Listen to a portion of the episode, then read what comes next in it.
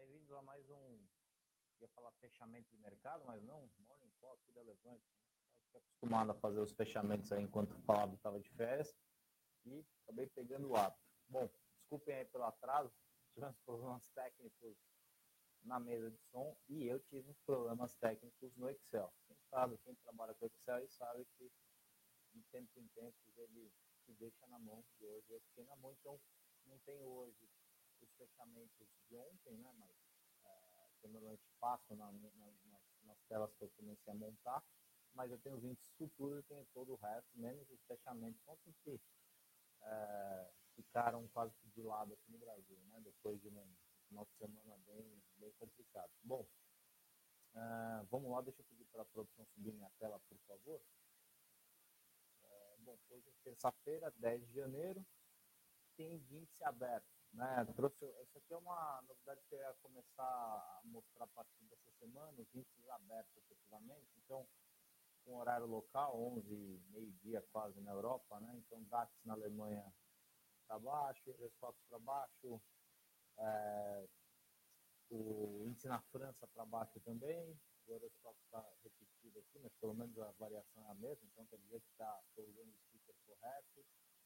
Na, Ale na Alemanha também para baixo, tudo para baixo na Europa, e aqui já indo para o final do dia, é, o índice australiano menos um de queda e o Japão com 0,92 de queda. Né, basicamente tudo vermelhinho aqui na nossa tela.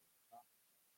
aqui na região, na América, América do Norte, América do Sul, é, lá fora a gente tem o, o S&P de lado, o VIX 0,82, VIX é o índice de medo, né, o índice de... É, não é o índice de medo, né, obviamente, mas ele é o índice de... Uh, de, de a palavra, pessoal, desculpa.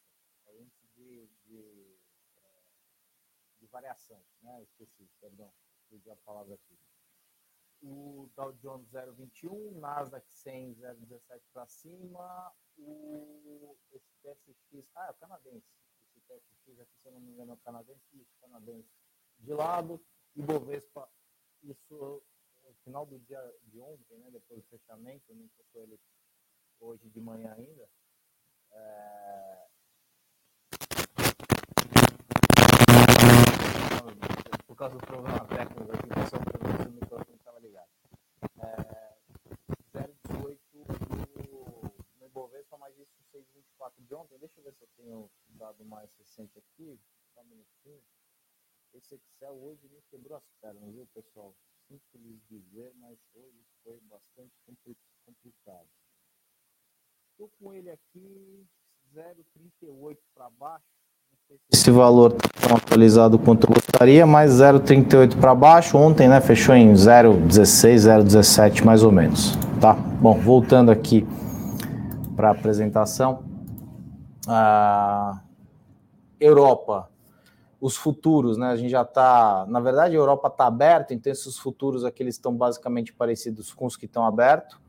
Ah, Londres para baixo, Eurostox para baixo, tudo para baixo, tudo vermelhinho nas nossas telas. Moedas, moeda dólar para cima, basicamente bastante verdinho aqui, menos dólar contra peso mexicano. O DXY a 103,020 de alta. É, o, o, real até ontem 5,30, mas acabou voltando, né? 0,06 de alta, isso às 6 da manhã praticamente. Commodities. Uh, petróleo voltando na casa dos 80 dólares, o WTI, né, as variações são sempre muito parecidas.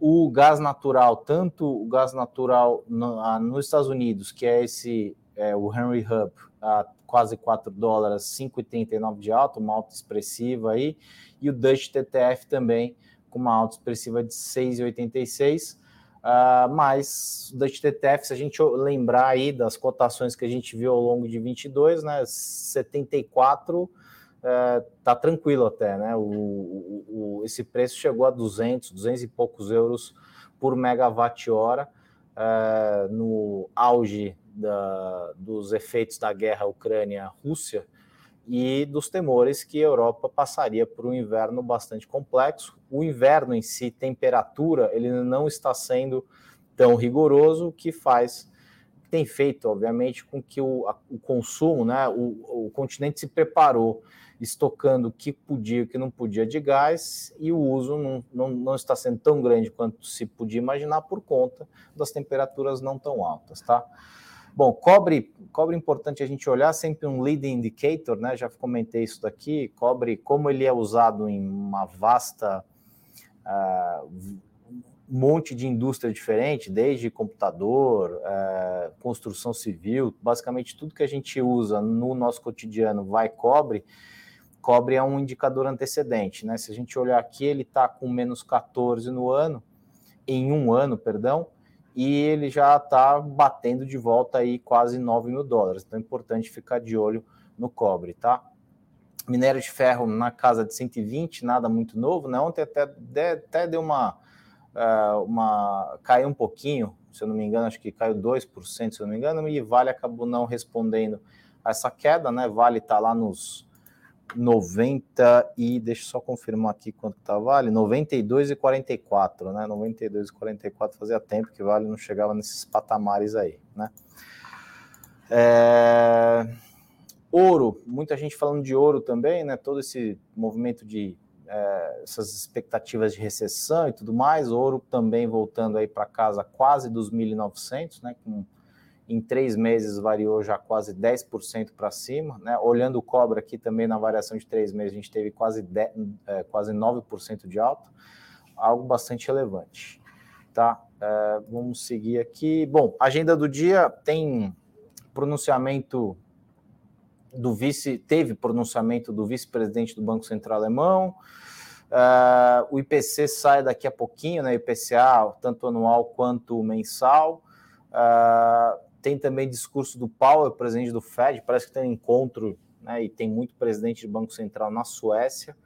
Uh, tem também divulgação das perspectivas de, de energia de curto prazo da Agência de Energia dos Estados Unidos, tem leilão do, no, da, do título do Tesouro de três anos e tem estoque de petróleo bruto semanal, uh, que a leitura anterior foi de 3,3 milhões, tá? Bom, que, que importou, né? O que, que importou de ontem para hoje, hoje o que, que vai continuar importando, né? Essa história de Brasília pacificada, a pauta política pode voltar as atenções é, para a agenda econômica, eu acho que isso é bastante importante. Ontem, praticamente um dia perdido, né, em termos de, de agendas econômicas e coisa que a gente precisa bastante. Então, é, hoje, com as coisas já mais, mais tranquilas por lá, né? Muita gente falando. Agora a gente começa aquela fase onde é, ontem já muitas mensagens bastante duras com o que ocorreu é, fatídico domingo, né? Agora a gente vai lembrar do 8 de janeiro, como se lembra nos Estados Unidos do 6 de janeiro, né? É, então acho que a gente pode olhar porque realmente interessa. Né? Se a gente olhasse domingo, enquanto as coisas aconteciam, parecia que segunda-feira ia ser uma hecatombe e definitivamente não foi, né? O mercado praticamente diria que nem sentiu, mas como já era de se esperar, acho que não tem muito a ver. É, tem a ver, mas não tem a ver, né? O que, que faz de preço aquilo que aconteceu domingo? É difícil dizer, né? Ah, aumenta a percepção de risco, a gente vai ter umas duas, três semanas de uma percepção um pouco pior, tal, tal, tal, mas nada do que a gente não esteja acostumado aqui no Brasil já há bastante tempo, né? É um pouco mais do mesmo que a gente vive aqui com alguma frequência, né? O governo, então, vai tentar seguir o fluxo normal de trabalho. É... Um dos medos né, que circulou ontem é que o governo queira correr cada vez menos o risco de desgaste e possa evitar medidas econômicas impopulares, assumindo uma vocação mais populista. Essa é a parte mais preocupante de todo esse embrólio que aconteceu, toda aquela as, as cenas lamentáveis que a gente viu no domingo.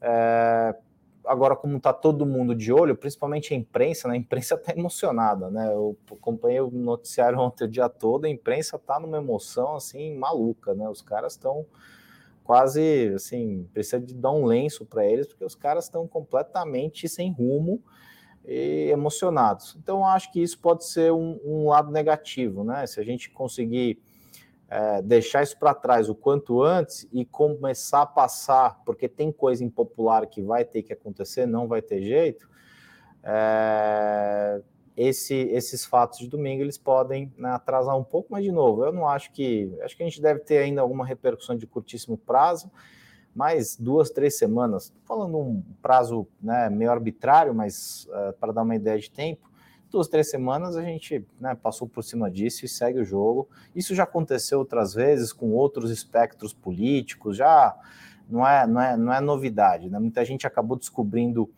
uh, no último domingo que aconteceram outras vezes, né? Uh, se a gente for olhar lá desde 2005, 2006, já, já, a gente já tem alguns. A internet ela não, não, não nos deixa esquecer, né? Apesar que o, o presidente, infelizmente, esqueceu, né? Acho que a memória dele é um tanto quanto seletiva. E aí, em ato simbólico, em defesa, que eu gosto das da fala, né? Terrorista, defesa da democracia. Parece que 15 mil caras vão colocar a democracia de 200 milhões em risco, mas é a narrativa da, da, da imprensa, né? Como eu falei, a imprensa está emocionada. O presidente desceu a rampa do Planalto, ao lado de governadores, ministros, cruzou a pé, Praça dos Três Poderes. É simbologia, né? O cara gosta de simbolismo e ele faz muito bem, né? Aí o UOL vai a mil, né? tira aquela foto maravilhosa lá, o UOL, o cara chora quando a foto sai praticamente. É, que acho que foi importante, né, foi, foram esses sinais de unidade. De novo, não dava para esperar algo diferente disso, né? Não acho que isso seja louvável e sim o mínimo que a gente deveria esperar. Esses atos institucionais que assombraram o país no domingo esvaziaram qualquer reação de pânico nos mercados domésticos, que foi basicamente o que a gente viu hoje e os impactos da imagem no Brasil, os estrangeiros devem ser limitados, né? Na, na verdade, a gente vezes, às vezes tem uma impressão errada do que o estrangeiro acha da gente, né? A gente acha que está todo mundo olhando para cá. Na verdade, para eles, Brasil é mais uma ferramenta. Quando o cara olha globalmente as opções que ele tem de investimento, o cara tem literalmente o mundo todo. Aqui é mais uma, né? Então, quer dizer, não é que, puxa, o cara nunca mais vai colocar dinheiro aqui, nossa, estamos abalados com a confiança internacional. Não. Ele sabe que aqui é, a gente tem que pagar um prêmio maior por conta desse tipo de coisa. E ponto. É isso, né? Tudo, tudo, tudo vai variar em função desse prêmio de risco que a gente paga. É, por operar aqui no Brasil, e a gente que mora aqui, obviamente, conhece bastante bem como é que as coisas funcionam por aqui. Desculpa, desculpa, pessoal. Nem falei bom dia aqui para todo mundo. Entrei meio esbaforido aqui. Desculpa, viu? Deixa eu só ver aqui. Ô, Milton, bom dia. Rui, Maurício, Miquel, Alessandro, Carlos, tem bastante gente aí. Professora Larissa. Uh, ah, agora que eu percebi, o pessoal estava falando que o áudio estava ruim. Puxa, perdão, a gente teve um problema na mesa técnica aqui e acabou. Uh... Acho que agora, agora voltou, né? Tô vendo aqui 8h43, já são 8h53, então fiquei falando aqui, nem tinha percebido. Pô, pessoal, desculpa. Uh, perdão aí, de verdade, tá? Uh, então, é isso. Bom, vamos lá. Seguindo aqui. Na agenda internacional, né, a gente teve na sexta-feira payroll. É, esse payroll já tinha levado a sensação de que o Fed não pegará mais tão pesado no aperto. É, talvez essa visão tenha saído mais fortalecida por comentários de dirigentes do Fed ontem, né? A Mary Daly, não sei como é que se pronuncia o sobrenome dela, é, afirmou que uma alta de 25 pontos base estará na mesa de discussões na próxima reunião. Eu acho que já está bastante precificado esse 0,25, né? A gente olhando o CME aí, a CME é uma ferramenta que, que uh, traz para a gente as projeções de mercado mais atuais. É uma ferramenta da bolsa, uh, CME é a bolsa, uma das bolsas americanas. 25 pontos base é amplamente majoritária a expectativa dentro do mercado lá fora, 79,2, né? E teve outra fala da Esther George que apontou perda de fôlego na inflação, provavelmente faria é, a, é, a, perda de uh, perdão, a perda de fôlego na inflação provavelmente faria sentido desacelerar mais as altas de juros Uh, tanto ela quanto a dele sinalizaram, porém, que o Fed não pretende encerrar o ciclo de aperto agora. Acho que o mercado lá está com esse ouvido também, né? Se a gente tem aqui um presidente com memória seletiva, lá a gente tem o mercado com ouvido seletivo, né? É, o Bostic, que é um cara que fala bastante de lá também, né? Voltou a defender que o Fed eleve os juros básicos acima de 5 até o início do segundo trimestre e mantém a taxa nesse nível por um longo tempo. Esse é um dos caras mais, para mim, pé no chão lá do colegiado. Eu acho que ele vem falando isso com frequência já há bastante tempo. Eu acho que o presidente do Banco Central também acabou entrando nesse tom, e eu acho que dificilmente eles vão uh, fazer o famoso pivô. O mercado está preocupado com o quê? Com liquidez. Liquidez que sustenta, uh, tem sustentado nos últimos tempos bolsa para cima. Só que eles têm, né? O Banco Central tem uma função de erradicar efetivamente esse processo inflacionário. A gente já comentou aqui em, em Eu Com Isso, e eu falei também outras semanas, que a gente pode ver aí uma segunda onda em algum momento ao longo do ano, porque a inflação a gente conhece bem, é um bichinho bem tinhoso. Né? Aí, se a gente olhar o notório Bear de Wall Street, um estrategista lá do Morgan Stanley, ele é um cara considerado pessimista, né? É, ele comentou em relatório que o S&P pode ceder a 3 mil pontos abaixo do consenso do mercado de 3.500 a 3.600 com a recessão à vista nos Estados Unidos. Ou seja, é, tirando o fato de que o cara é notório pessimista, uh, talvez 3 mil pontos seja um tanto quanto pesado. Né? Hoje a gente, no eu com isso, vai sair a, a, a, logo mais, acho que umas nove e pouquinho deve estar no e-mail de todo mundo. A gente começa já a temporada de resultados do quarto TRI, mais uma temporada começando agora. Sexta-feira, se não me engano, uh, se inicia eh, bastante é, com os bancos normalmente eles lideram sempre a apresentação de resultados e a gente vai começar a sentir qual é o guidance das empresas para 2023, né? A gente ao longo de 22 viveu guidances para cima, guidances para baixo, é, principalmente no setor de consumo, né? Lá em abril, maio, mais ou menos, o Walmart é, mexendo em guidance para baixo, Target mexendo em guidance para baixo, é, na sequência, FedEx fez dois, três resultados com guidance para baixo também, que são empresas meio que é, importantes para a gente acompanhar sentimento econômico, porque elas são empresas que ou levam coisas de um lado para outro, como o FedEx, né, ou transportam coisas, ou vendem efetivamente coisas. E isso é uma derivada do setor de consumo nos Estados Unidos, tá? Pedir para a é, é, isso aí. Bom, acabou aqui a apresentação. Pedi para o pessoal voltar para a minha tela. Desculpa, viu, pessoal? Hoje tá a sala de som aqui me pegou desprevenido e meu Excel resolveu travar hoje de manhã. Então, aí eu perdi. Ele para de vez em quando e aí eu tenho que começar a planilha do zero. Então, eu perdi meus índices, acabei perdendo a minha linha mestra de apresentação. Mas acho que é isso, né? É, assim, a gente esperava um. Uh, esperava um, um uma reação mais pesada, muita gente esperava, né? De novo, se a gente fosse olhar no domingo, a gente é, esperaria pelas falas né, do, da CNN, Globo News e tal, tal, tal, né? Os caras que ficam cobrindo 24 horas o negócio, e aí começa a sair especialista de tudo quanto é canto, né? Tem especialista disso, especialista daquilo, especialista. Eu não sei onde eles arrumam tanto especialista em tão curto espaço de tempo. É, se a gente fosse né, só se guiar por aquilo, eu escrevi, deixa eu até comentar um negócio aqui com vocês que eu tinha me esquecido, acabei de me lembrar, nessa correria aqui, é, vai sair no relatório de fundos imobiliários, que é a, a cultura do imediatismo, tá? É um comentário talvez um pouco fora da curva, mas é basicamente um reflexo da nossa sociedade moderna, né? É, a cultura do imediatismo, é, na verdade, a internet e as mídias sociais ajudam a otimizar o nosso dia a dia, mas também potencializam o mediatismo inerente a todos nós. A gente precisa ser rápido em compreender e responder qualquer que seja o tema. Tudo tem que ser imediato, feito agora, no presente.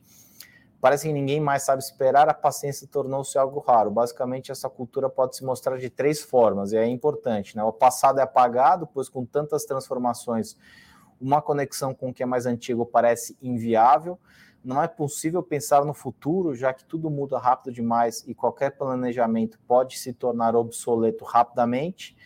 E o terceiro, o presente se mostra alargado, podendo ser considerado instante prolongado. Eu acho que é muito do que a gente vive hoje em dia com essas coberturas 24 horas no site A, B, C, D, na televisão A, B, C, D. É tudo, é muito imediatismo. Parece que aquilo é, né? Eu já comentei aqui em, em outros morning calls a super quarta, toda super quarta no passado praticamente era, era super toda quarta era super quarta. Então, se todas elas são super, nenhuma delas é mais, né? A gente acaba transformando aquele evento que seria um evento numa coisa rotineira. Só que o nosso imediatismo faz com que aquela seja ah, o super quarta que vai definir.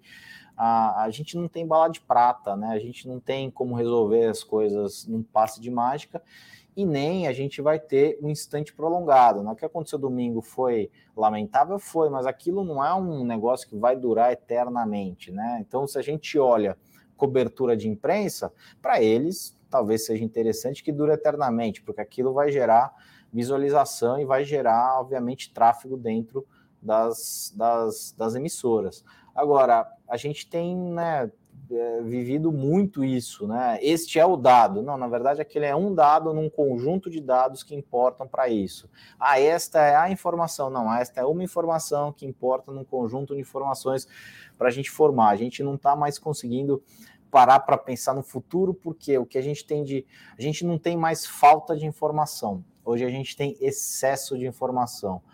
O nosso trabalho basicamente é tentar filtrar dessa montanha de coisa o que interessa do que não interessa. Uma coisa que para mim sempre foi muito muito importante é separar sinal de ruído. Para mim, tudo que aconteceu domingo foi mais ruído para o mercado do que efetivamente um sinal. Ah, pode atrasar um pouco isso, pode atrasar? Pode, obviamente pode, tem uns efeitos, mas são efeitos absolutamente circunscritos. A gente não vai vivenciar aquilo uh, o resto do ano. Ah, mas o país está dividido. Está, faz tempo, não é de hoje que o país está com uma divisão bastante clara. Diria que desde pelo menos 2014 a gente tem visto essa divisão mais, uh, mais forte uh, e mais cristalina. A gente tem basicamente dois lados.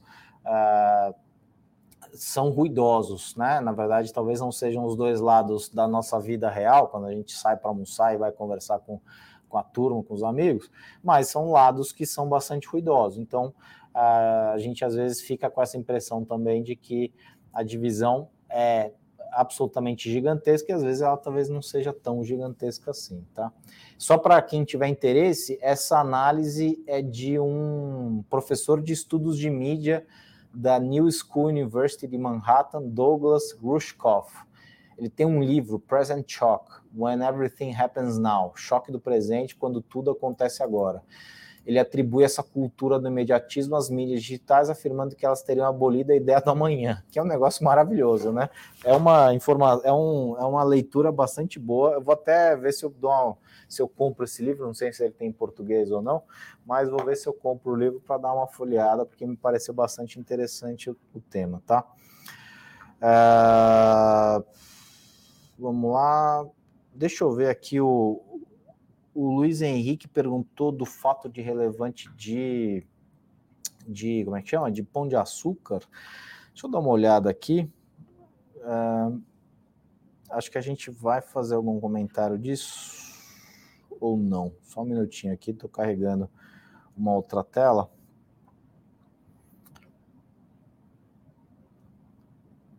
Demorado. Vamos lá.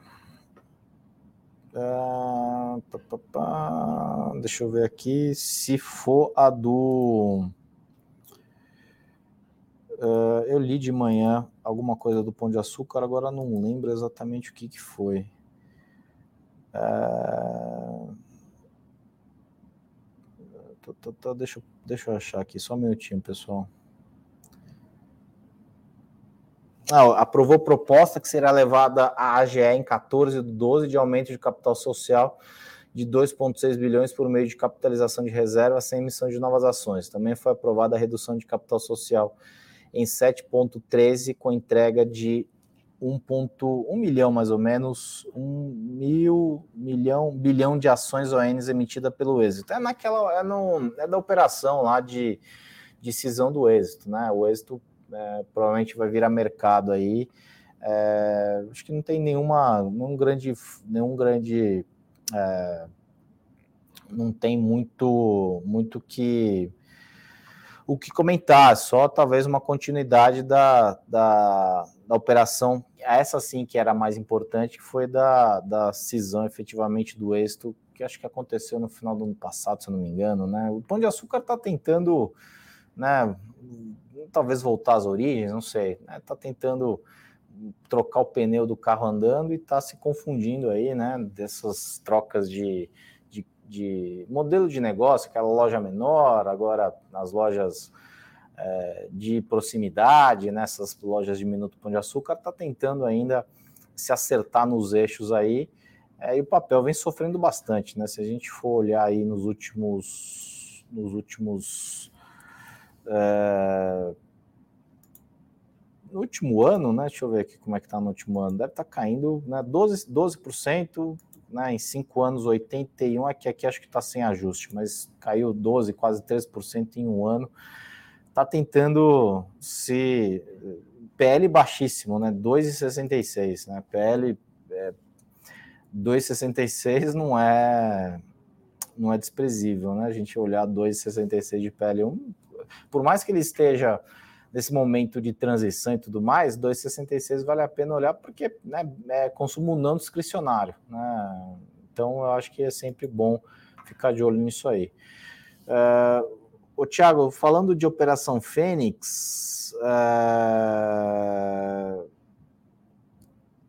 eu, aqui a gente está falando no Morning Call, tá? Tem os canais de atendimento aí da operação, você pode mandar suas, suas dúvidas para esses canais de atendimento que tem o pessoal sempre pronto para te atender, tá? Eu não, eu, eu, não sou eu que, que conduzo a Operação Fênix, o Henrico, que é o, o dono da série aí, uh, e ele tem a equipe de atendimento que pode te ajudar e pode te, te dar uma luz aí, não sei exatamente quais são suas dúvidas, tá? Uh, e se tiver alguém que tenha algo a falar sobre, eu gostaria de ler. Ah, bom, aí, aí já são outros 500. É o Miquel, é isso aí, Miquel, os especialistas, né, da Globo News e tal. Tipo, o cara vai lá na LinkedIn, no LinkedIn e fala especialista, porque é, pensem comigo, sempre que acontece, né, um, um, acidente aéreo, né, os caras ficam fazendo uma cobertura violenta e traz é, o especialista em segurança XPTO, especialista em segurança, não sei o quê. Aí começa a aparecer especialista de tudo quanto é lado. Uh, foi até um meme, né, um dos especialistas em é, tiraram uma foto da, da, da, da, tela da CNN ontem, né? E aí, falando da invasão, tava lá o.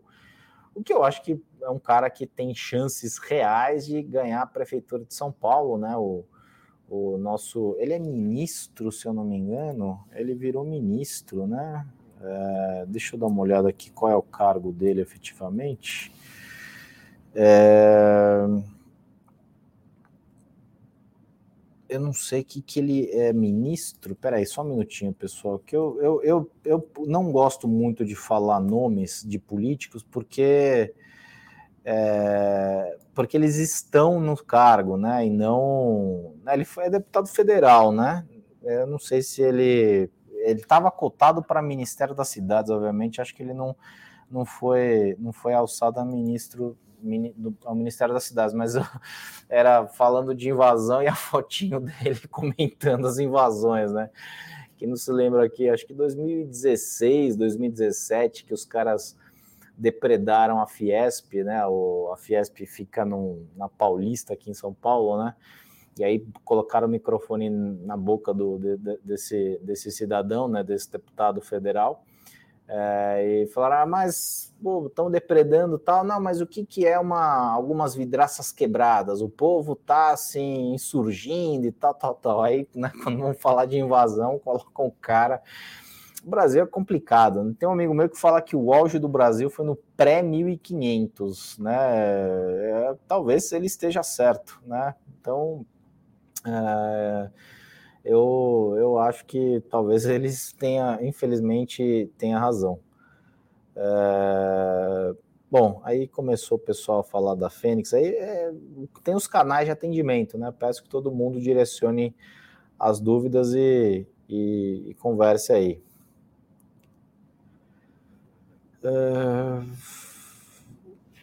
É, o Fábio tem alguma razão, né? Quem visitou né, a época que o presidente estava em Curitiba, né? Não sei se eu posso falar que, né? A gente não pode falar se estava preso, não sei exatamente como falar isso. É, acabou, né? O pessoal ia fazer lá a Via Crucis, né? E tomar bênção lá, né? E aí acabou ganhando um cargo. É, o pessoal é, é o é, são, são aqueles políticos de confiança, né? Do, do scratch ali de confiança do presidente. O próprio ministro da Fazenda é uma pessoa de confiança. Né? Talvez ele não, ser, não tenha tanta competência para o cargo que ocupa, mas a confiança acaba sendo mais importante nessa situação, tá? É, é, isso. Deixa eu ver aqui se a gente teve alguma atualização do futuro. Uh, 0,41 que eu tenho aqui, 0,41 para baixo no futuro, uh, 0,36, 109,806, a gente estava falando de 110, né? Então a gente está falando de 0,39 de queda mais ou menos no futuro. É, eu acho que, que assim, a gente vai ter que esperar de novo essas sinalizações, né? A gente já teve muitas sinalizações, mas agora a pergunta é quanto a gente vai retardar o processo. Parece que o presidente quer que sejam anunciadas medidas até sexta-feira. O quanto dessas medidas vão ser, vão ser impopulares e podem colocar mais lenha na fogueira, aí é difícil dizer. Então, acho que eles vão sentir mais ou menos qual é o ambiente de hoje e de amanhã, né, os dias, esses dias que, se, que, que seguem aí, para efetivamente chegar a alguma conclusão e começar de fato na agenda, que é o que a gente precisa. Né? A gente precisa de um pouco de visibilidade, já que a gente não teve é, no plano de governo nenhuma informação crível e factível para trabalhar, a gente está esperando que essas figuras que já foram empossadas, já estão trabalhando efetivamente, é, nos deem um direcionamento e o fato de domingo acaba atrapalhando um pouco isso, tá? Fábio, eu acho que sim, cara. Eu acho que é, se tudo tiver caminhando, assim, a gente tem agora na, na China tem o, o ano novo chinês, né? Então o novo chinês também sempre acaba parando um pouquinho, porque o país fica mais ou menos parado uns 10 dias. Acontece agora final de dezembro, é, final de janeiro, começo de fevereiro. Mas eu acho que está se formando um ambiente que é, minério deve continuar andando um pouquinho, né? A gente vai, provavelmente vai ter aí é, reabertura total. Eu acho que isso vai impactar também de alguma forma o mercado de petróleo, né? À medida que as viagens no país comecem a voltar à normalidade, porque isso também não estava dentro da normalidade. Eu acho que a gente vai ver pacotes e pacotes, como a gente sempre viu, pacotes de estímulo, principalmente para o mercado imobiliário, e eu acho que isso vai acabar fazendo um pouquinho de preço em vale é, mas também não esperaria algo, nossa, uma porrada, né? Mas, de novo, a gente é, tem uma opinião positiva a respeito de Vale, mesmo Vale nos 90 reais, né? A gente está falando de Vale a 90, é, o papel bateu 65, 70 há pouco tempo atrás, né? O minério estava lá na casa dos 90 dólares, 80 e pouco, é reflexo de minério. Então, se a gente continuar vendo o minério andando, Vale provavelmente vai andar tá bom? É... IPCA 062 é, saiu já, não, eu não vi aqui. Olha, eu acho que é complicado, né? Se a gente for olhar a, a projeção, a gente estava falando de 0,45 mais ou menos, né? 0,50. Deixa eu só olhar aqui quanto que a gente estava, quanto que era o consenso de mercado de IPCA. É, cadê, cadê? Está falando de 5,60 no anual, né? O Banco Central vai ter que mandar de novo cartinha, né, explicando por que, que pela terceira vez consecutiva ele não consegue, não consegue, a projeção fica fora uh, da, da, da, estimativa e também teve um caminhão de coisa que aconteceu ano passado que fizeram com que o IPCA fosse de zero, fosse de 5 e qualquer coisa. Deixa eu só ver a notícia aqui do valor final, só um minutinho. Eu acho, eu particularmente acho que coloca assim, é, coloca um pouco de, de uma, uma pitadinha de pimenta em tudo isso daí, porque se todo mundo estava achando que ia desacelerar. Inflação é um negócio tinhoso, gente. Inflação é um negócio complicado pra caramba. Inflação fecha 2022 em 5,80, 5,79 a ponto IBGE. Índice referente, refere-se ao IPCA acumulado em 12, 12 meses, 0,62. A gente estava falando da expectativa em 5 e 5,60. Fechou em 5,79. É, ou seja, não é tão bonito quanto a gente gostaria que fosse em termos de caminho de, de queda efetivamente. Inflação é um treco complicado, a gente não pode vacilar. Então todo mundo não vai baixar juros, cara, eu acho bastante prematuro uh, começar já a baixar juros primeiro tri ou mesmo segundo tri. Acho que a gente tem que tentar de alguma forma erradicar de vez esses núcleos inflacionários. Uh, eu acho minha leitura, é ruim para, por exemplo, o varejo, que vai mostrar que a gente não pode colocar já na conta uma queda de juros em algum momento, porque a inflação continua surpreendendo para cima, tá? É, bom, é isso, pessoal. Uh, 36 minutos de vídeo. Peço desculpas aí pelas telas e pela falha no microfone. Acho que faltou conectar alguma coisa ali que eu acabei me esquecendo. É, Terça-feira eu estou de volta, amanhã o Henrique. É, Quinta-feira eu estou de volta, o Henrique está de volta amanhã na bancada e à noite o Flávio já está de volta também nos fechamentos.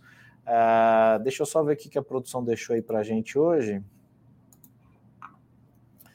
É, hoje, confia. Ah, expectativas para a Bolsa com a troca de governo. Tem um relatório feito aí pela equipe aqui que, que a gente está, quais são as nossas expectativas para a Bolsa com essa troca de governo. É mais é, generalista, mas acho que vale a pena é, baixar para a gente olhar é, quais são é, as nossas, a nossa cabeça como é que está. Estamos certos? Não sei. Estamos errados? Também não sei. Isso só o tempo vai dizer, mas pelo menos é uma forma de você fazer o seu próprio julgamento é, com uma informação de qualidade que, que que vai fazer parte aí da sua, da sua análise, tá bom? É isso, pessoal. Muito obrigado, um bom dia. Até quinta-feira que vem nos vemos de novo. Um abraço.